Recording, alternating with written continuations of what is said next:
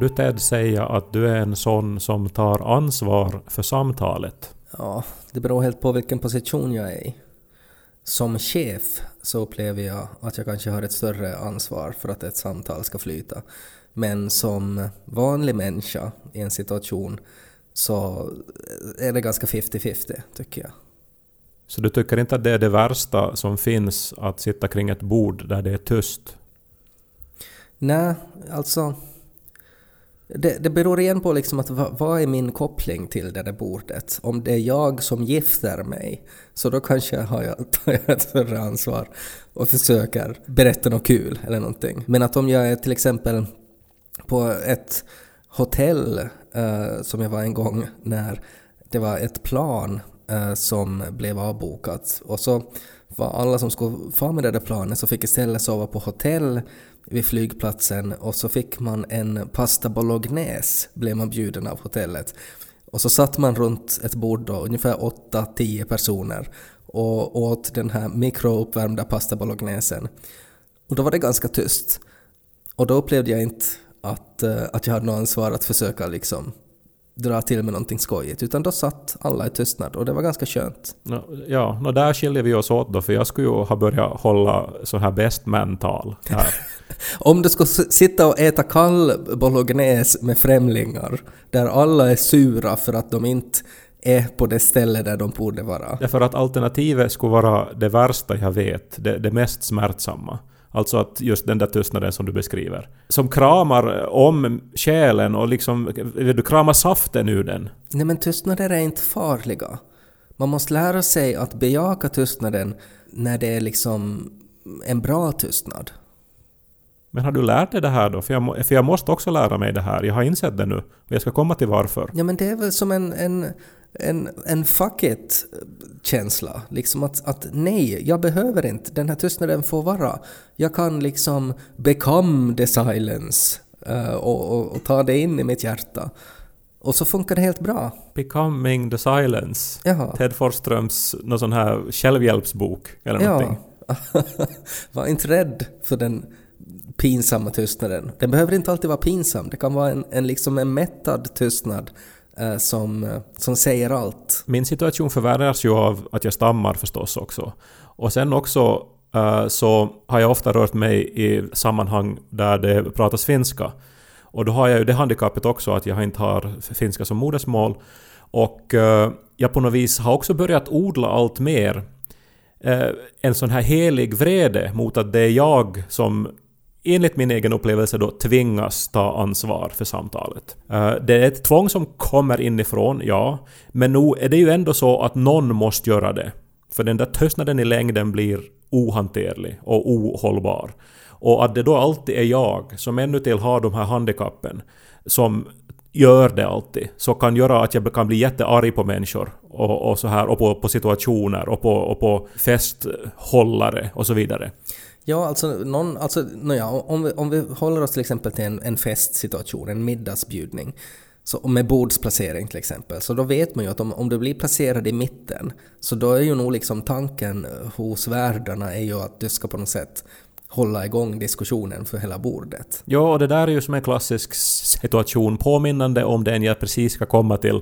Men det är också för mig, om jag är hos frisören så måste jag också säga någonting. Nej. För det blir som ohållbart i längden. Det måste du inte. Det är, just, det är ju en jättebra situation att öva sig på det. För att till och med om, om frisören försöker chitchatta så behöver man inte svara. Man kan bara vara, man kan vara så otrevlig så att frisören till sist är tyst. Och så sitter man båda två där i tystnad och så tänker man att, att nu lär jag också frisören att man kan vara tyst och bara göra sitt jobb. Men det är ju det här nu då att du är ju... Alltså för att evolutionärt handlar det ju om att man vill att flocken ska hålla samman, att man inte vill bli utfryst ur flocken. Men du har ju på något vis som själv isolerat dig från flocken och hittat din grotta för länge sedan. Och där bryr du dig inte om vad flocken tycker. Nej, men där, det, det är ju det det är. Att jag är inte rädd att bli utfryst. För det skulle inte vara något farligt för mig. Det skulle till och med kanske vara lite skönt. Och, och då, det är ju då försvinner ett otroligt ju, privilegium den känslan kommer ur. No, det försvinner ju liksom ett sorts, alltså en ångest då. Alltså att du behöver inte vara liksom rädd att, att göra bort dig. Så att du, då kan du vara liksom mer bekväm i att vara den du är. Allt det här är så otroligt intressant men jag måste nu ändå konkretisera då med det som hände på nyårsafton när jag var bjuden på en fest. Och det var väldigt trevligt, jag var väldigt glad över den här inbjudan. Det var i liten skala för att man ska ju nu försöka ändå hålla uh, gängen små. Uh, och uh, vi gjorde såna här hemmatest innan vi for också, och så vidare. Och när vi kom dit, jag och Niko, så satt människor till bords och det var i början av kvällen, ingen hade ännu då druckit hemskt mycket skumpa eller någonting. Och det var nog ett samtal som pågick, men rätt så fort när vi satte oss ner så, som, som, så märkte vi att det här samtalet ändå inte så att säga hade kommit igång. Mm. Att det krävde hela tiden mera bränsle. Ja. Det, det var, ja. Och uh, det, det, här är ju då den värsta situationen då finns om mig, för att jag upplever ju då att jag har ansvar för brasan då. Mm. Så jag är trevlig, jag ställer frågor till folk. Nå hej, no, men hur har det gått? Och nå men hur gick det med det där? Och nå, vad jobbar du med om det är någon som jag inte känner? Och nå men hur har ni haft det i jul? Och så vidare. Sånt som man ju då eh, liksom frågar och hoppas då att det ska leda till någonting. Men om, om inte heller det då leder till någonting så då, då börjar man ju liksom ta andra strategier. Mm. Och det var då faktiskt en kvinna då eh, Eh, som nämnde en sån här konstdebatt som har pågått i Hufvudstadsbladet. Uh, eh, som jag inte ska gå in närmare på nu. Men det var en, en, sån här debatt som för några veckor sedan ändå då väckte min uppmärksamhet, som jag var så här vagt insatt i att jag hade inte tänkt på den på ett tag men att jag mindes ändå i stora drag vad det handlade om. Och uh, hon sa då någonting om det. Förlåt att jag börjar skratta men jag, jag märker ju att, att du på något sätt tänker att, att det som den här brasan behöver är en tydlig ståndpunkt. Ja men du har rätt där. För att i något skede, om de här vanliga trevligheterna inte räcker, mm. så, så då blir jag så här att jag börjar då se vilka alternativ jag har. Och ett alternativ är alltid att ha kraftiga ståndpunkter. För det får människor att börja diskutera. En stor klubb att tända på. no, men, så jag då börjar ju prata utgående från det lilla jag visste om den här konstdebatten då.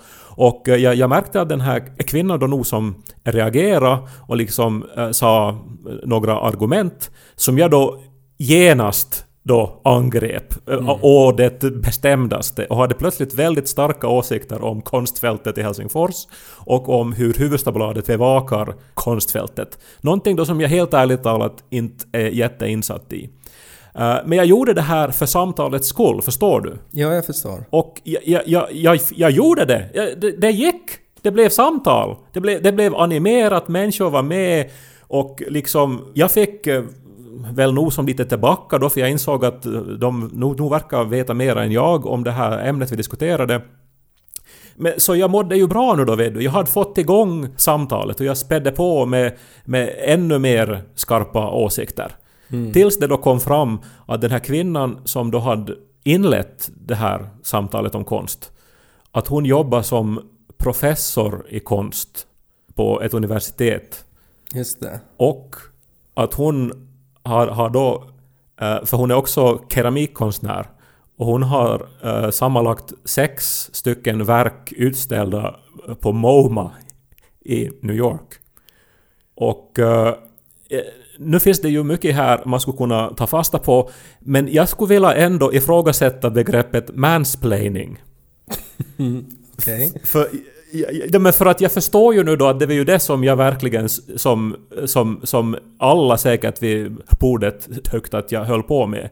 Men så lätt var det ju inte. Men det du egentligen ville göra var ju att, att du ville bara liksom tända eld på diskussionen, att du ville bara få lite fart. Jag, jag tog ansvar för situationen. Jag försökte mitt bästa för att få upp någon sorts stämning och diskussion, någonting som skulle göra bara kvällen trevligare.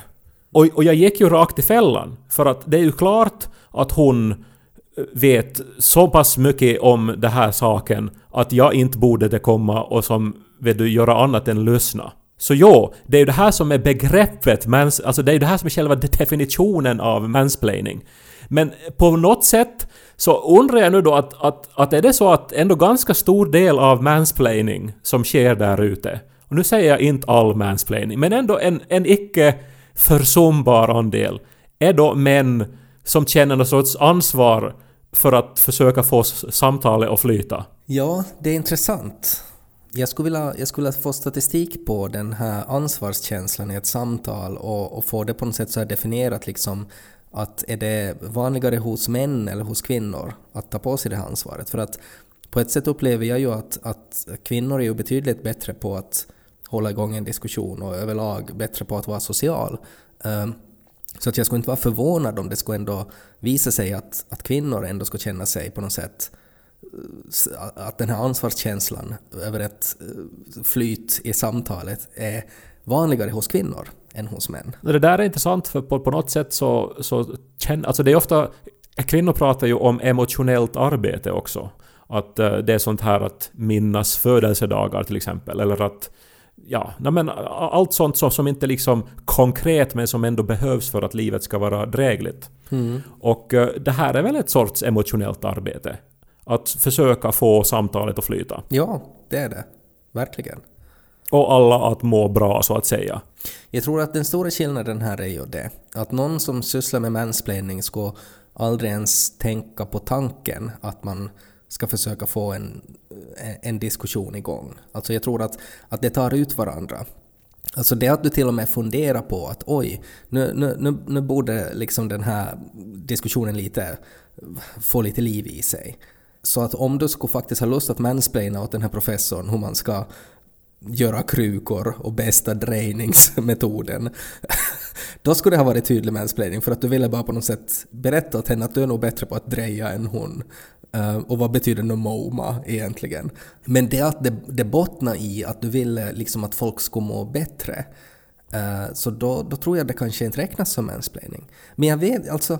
Alltså du har helt rätt och den där analysen är ju fullständigt korrekt men går den att tillämpa på hur stor andel av den mansplaining som de facto sker i samhället? Jag tror det faller på det att mansplaining överlag kommer från ett egoistiskt ställe. Att de flesta som mansplainar så tänker på sig själv. Att man ska, man ska förbättra sin egen position, man ska visa att man själv vet bättre.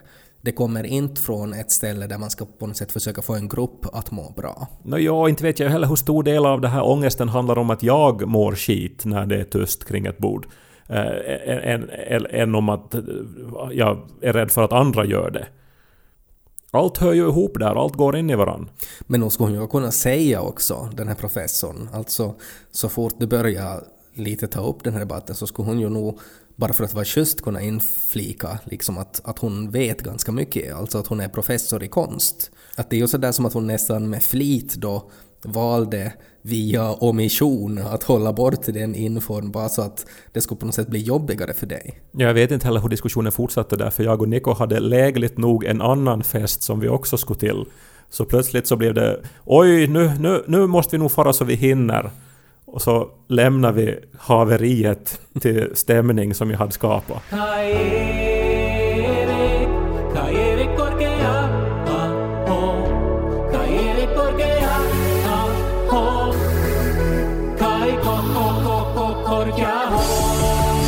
För att få igång en diskussion så behöver du ju känna människan som du pratar med tillräckligt mycket så att du ska kunna säga det här magiska ordet som du vet att den människan går igång på.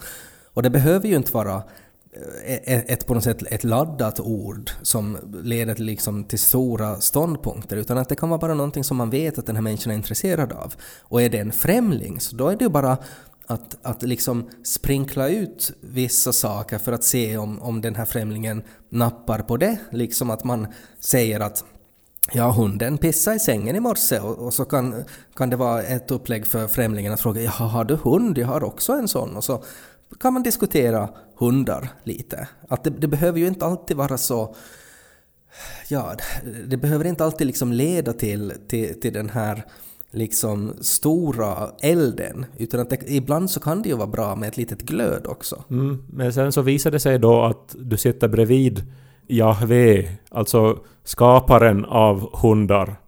Och så sitter du där och, försöker veta, eller som, då du inser att allt vad du har sagt om, om hundar är ju, är ju idiotiskt jämfört med, med Herrens kunskap om hundar. Mm.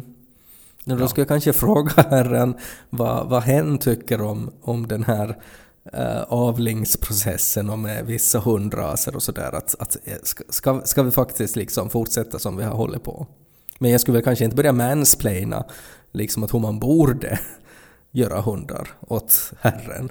Men om vi skulle ha nu en, en pinsam tystnad vid en middag, så då skulle du kunna fråga mig till exempel om jag har sett någon bra serie på senaste tiden. Men Ted, har du sett några bra serier på senaste tiden? Vet du vad Kai? Jag har faktiskt sett nu första avsnittet av The Book of Boba Fett, alltså som nu är en spin-off-serie av The Mandalorian, som jag ju upplever kanske, alltså Mandalorian då, upplever jag kanske är liksom uh, det som just nu har räddat Star Wars, alltså den serien som håller Star Wars, om Star Wars ska vara en diskussion, så är det Mandalorian som håller den glöden flammande. Och det enda problemet här nu är ju att ungefär 68% av alla lyssnare som aldrig har sett Star Wars i sitt liv och är totalt ointresserade av det, så zonar ju ut nu. Och så dör ju samtalet igen innan jag då kommer med någon radikal åsikt om Star Wars. Och så är det vår, eh, vårt gräl som sen eh, det här blir intressant. Minns du när vi var eh, 15 år och vi for till, till min faffas villa i Soklot och jag hade rådat med mig en gammal TV och en VHS-spelare och så tittade vi på uh, mina Star Wars-filmer. Jag minns mest att varje gång vi badade bastu så hade alla på sig simshorts i bastun. Och det var första gången jag var med pormobor någonstans. Och då lärde jag mig att pormobor då är otroligt pryda och inte kan visa kuken till andra män. I SE skulle vi aldrig ha haft på oss simshorts i bastun. Det står väl det alltså på den här pormoskylten när man kommer in till Sisbacka så är det väl det som står där. Här visar vi inte kuken åt andra män. Håll shortsen på. Far till Essie. Kör vidare om ni vill se Toki. Ja, det är som när man kommer till liksom en landsgräns så står det ofta till exempel att man ska alltid använda körljus oberoende av om det är ljust eller mörkt. Om det är en sån lag i det landet. Mm. Så att... Äh, håll kuken för dig själv. nu är du i Lillby. Sen när man började köra mot SE började det komma så här varningstrianglar för neddragna shorts ja. Men minns du då i Return of the Jedi uh, när Boba Fett då, som är kanske den här karaktären som jag alltid har varit mest fascinerad över i Star Wars. Och alla som tycker om Star Wars tycker ju om Boba Fett också. Men så föll han ner i, i, i The Sarlacc, alltså den här, det här stora odjuret som bodde i det där sandhålet, så föll han ner där. Han skrek, jag tror det var det Wilhelm Scream, alltså det här skriket som finns i en massa filmer. Kan vi lyssna på det? Så tror jag det lät när Boba Fett alltså då föll ner dit och sen rapa The Sarlacc och sen, sen försvann Boba Fett. Han blev liksom uppäten av jorden då på något sätt? No, alltså det här monstret som bodde där. Det där kändes inte bra då, när jag var 15. Alltså att, att den figuren som jag tyckte på något sätt var mest mystisk och mest spännande, alltså att, att där slutade hans resa. Och jag har ju fantiserat väldigt mycket och funderat, ja men vad skulle han ha kunnat gjort? Att han hade ju mycket såna här thermal detonators och sånt, att kanske kunde han liksom spränga sig loss och sådär. Alltså mycket såna här fantasier. Och sen skrevs det böcker om Boba Fett, vad som hände sen, hur han tog sig därifrån och sådär. Alltså att han levde vidare i, i the expanded universe, eh, som det hette. Men sen när Disney köpte Star Wars, så då, då, då sa de ju att ingenting av det där är kanon längre, att, att, att vi börjar om från början. Och i det här första avsnittet av The Book of Boba Fett så visar det hur Boba Fett hade det när han var inne i, i The Sarlacc. Och hur han tog alltså, sig därifrån. När han är i matsmältningssystemet ja. då, man får ju anta att det är så. Ja, man, man såg hur det såg ut och så såg man hur han tog sig ut därifrån. Och det där var bara en sån här jättespeciell känsla att se det där på TV idag. Men kommer han ut genom någon sorts ändtarm då från det här mon... Eller som... Eller som hur tar han sig... Alltså... Det är ju helt absurt det här nu då att det finns ett sånt där eh, monster som används för såna här syften. Mm. Och sen så går det ändå att överleva bara genom att... Alltså... No, han, hade ju, han, hade ju en, han hade ju Mandalorian armor på sig, att han hade ju en jättebra rustning och han kunde ju spruta eld och Man får nu anta att han liksom grävde sig ut då därifrån, men att han var ju jättejätteskadad för att det är ju väldigt hög eh, syra Eh, i, i Sarlax magsmältningssystem. Men oberoende, det var bara en jättespeciell känsla när det är någonting som jag egentligen fantiserat, alltså en sån här fantasi som jag har kommit tillbaks till i, i mer än 20 år. Och så får man se det i 4K, att nej men så här var det. Det var ganska spännande. Som om jag nu då plötsligt då skulle få se er alla nakna då, ni alla pormobor, vi var väl fyra stycken där. Mm. Uh, alltså att, att, att nu då få liksom som se att, att, att vad var det som dolde sig där för att få, på något vis få lite closure på, på Ja. alltihopa. Du ska få se det i 4K. Lite samma sak. Sen måste jag ju tyvärr erkänna att, att eh, den var helt okej resten av avsnittet. Jag, jag, jag var inte liksom blown away. Och sen en, rolig sak också där är ju att eh, för några poddavsnitt sen så pratade jag ju om eh, att jag hade läst Ronja Rövardotter åt Lo. Och så pratade vi lite om Mattisskogen och Borka och alla de där. Och så nämnde vi också att de sjöng väldigt mycket det här Weum, weum, weum, och så vidare. Nu är det jätteroligt för att den här musiken till The Book of Boba Fett så har gjorts av en svensk. Uh, han heter någonting Ludvig, jag kommer inte ihåg vad han heter. Göransson säkert. Ja, som antagligen. gjorde Tjernobyl och... Yes. Och den här musiken, alltså till Boba Fett, låter exakt som Mattis Rövarna. Okej, så det är någon sorts plagiat då? Ja, eller han, han har blivit inspirerad av det. det. Jag tycker det här är jätteroligt och det var någonting som jag reagerade på direkt när jag hörde den här musiken. Och sen när jag googlade lite så var det också flera som hade reagerat på det och så var det någon som hade gjort ett klipp där de spelade upp liksom den här Mattis-sången eh, och den här Book of Boba Fett och det, det låter nästan helt likadant.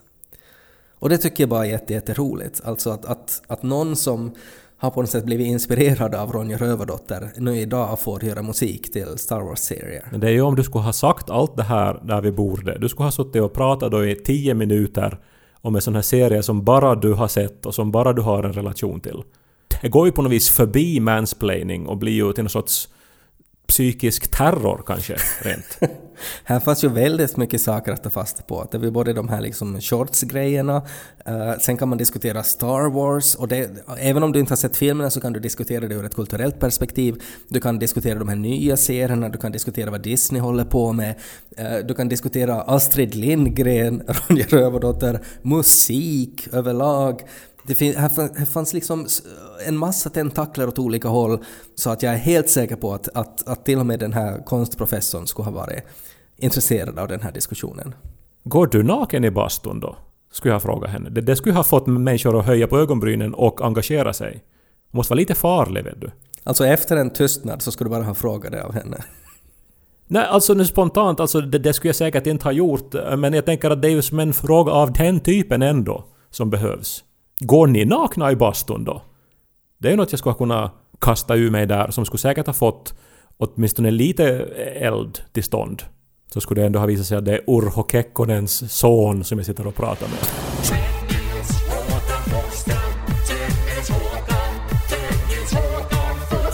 Sen när alla har pratat färdigt då om sina favoritkaraktärer i Star Wars och diskuterat de här nya serierna och vad man tror eh, de är på väg. Men det här är ju en fantasi som du har nu, att någon skulle liksom engagera sig i ett sånt samtal. Kring ett random bord där du inte känner någon.